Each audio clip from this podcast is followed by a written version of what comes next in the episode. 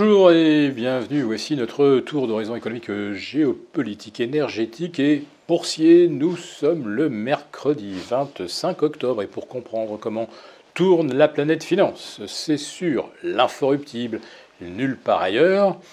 Et la thématique du jour, c'est est-ce que la Chine peut apporter le réconfort que les marchés attendent?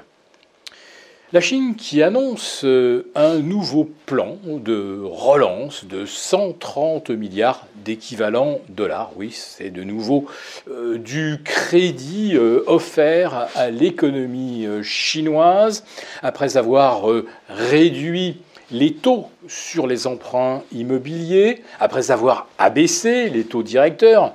Et la Chine est un des seuls pays au monde dont la Banque centrale réduit le loyer de l'argent. Euh, après un premier plan de relance de 170 milliards annoncé à la fin de l'été, voilà que la Chine à nouveau euh, tente de redonner de la traction à, à son économie.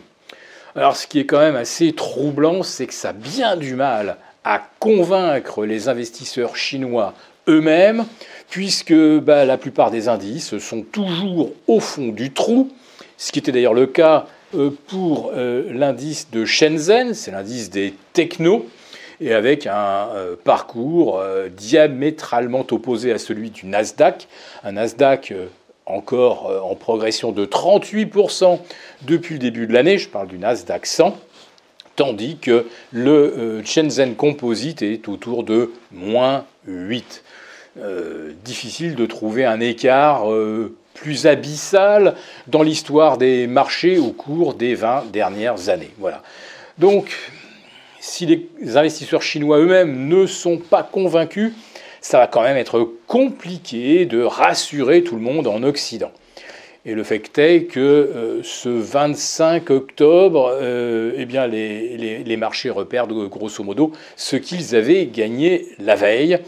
Parce que globalement, on est toujours dans cette espèce de drôle de guerre où euh, on n'a pas encore d'engagement significatif euh, de la part de pays tiers. Ça reste pour l'instant circonscrit euh, à Israël contre le Hamas avec des destructions quotidiennes et meurtrières dans la bande de Gaza et avec des chefs d'État qui se succèdent pour proposer, euh, bon, on ne sait pas très bien, on ne comprend pas bien en fait euh, ce que, euh, par exemple, M. Macron propose. une, solution à deux États, mais c'est celle qui était déjà adoptée il y a 40 ans par Isaac Rabin. On, on, ne comprend pas bien. Et de ce fait, les marchés ont du mal à prendre, prendre une vraie euh, orientation. Soit les choses vont effectivement aller au, bout et au bout de l'horreur, malheureusement, euh, soit euh, la, la raison s'impose, on fait jouer quelques leviers, le Qatar, la Turquie, pour essayer de, de calmer le jeu.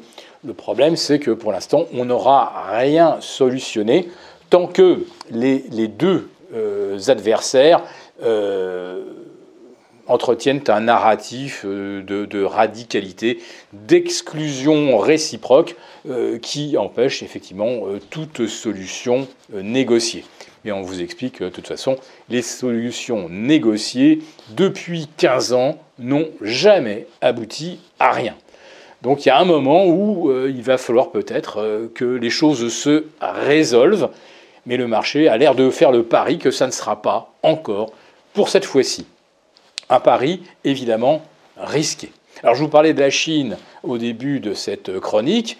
Euh, la Chine, pour la première fois, envoie des forces navales significatives dans une zone de conflit qui semble essentiellement euh, concerner les pays arabes, Israël, les États-Unis. Eh bien oui, mais maintenant, il y a des pays arabes qui appartiennent aux BRICS, donc il est assez normal que la Chine s'implique et euh, euh, envoie, des forces, et eh bien finalement pas très très loin, par exemple, de l'Iran, un de ses principaux fournisseurs.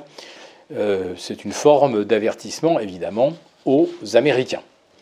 Donc la situation demeure extrêmement complexe et on voit bien avec l'exemple chinois, de la relance chinoise, que ça a bien du mal à redonner le, moral aux troupes.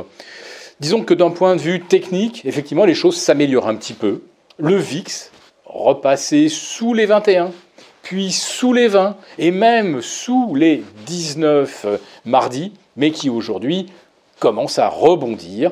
Le pétrole revenu tout près euh, des 89 sur le WTI, on était à 93,5 une semaine auparavant, mais en fait, même s'il y a une petite détente technique, clairement, elle ne suffit pas à inverser la tendance de fond qui est le retour du stress et une tendance haussière moyen long terme sur le pétrole, car qu'il y ait ou non embrasement au Proche-Orient, la réalité c'est qu'il manque toujours un million et demi, voire peut-être un peu plus, de barils euh, par jour, que la discipline au sein de l'OPEP et des pays non OPEP, eh bien cette discipline est respectée euh, on était habitué à ce que chacun ouvre discrètement le robinet un petit peu plus que prévu. Eh bien non, euh, pour l'instant, on est toujours sur cette situation de, pénurie et je ne vois pas ce qui va venir la résoudre. Alors peut-être, oui, imaginons que les écologistes américains soient mis un petit peu sous les tailloirs dans ce cas, euh, les États-Unis pourraient forer plus de puits euh, dans l'Oklahoma, au Texas, etc., et augmenter encore leur production et euh, conforter, les États-Unis conforteraient ainsi leur place de numéro un mondial.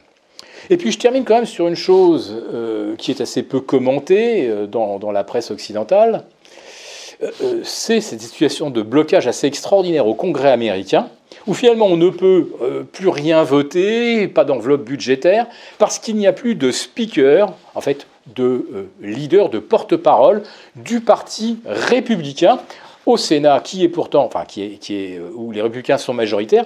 Donc, sans porte-parole, eh bien, on ne peut plus faire voter de lois de crédit pour l'Ukraine ou pour Israël. C'est une situation quand même assez inédite et euh, si elle perdure, ça va conduire les Américains à dire bah, pour l'instant, on, ne peut plus vraiment euh, aider à l'effort de guerre des uns et des autres. Alors peut-être un espoir de paix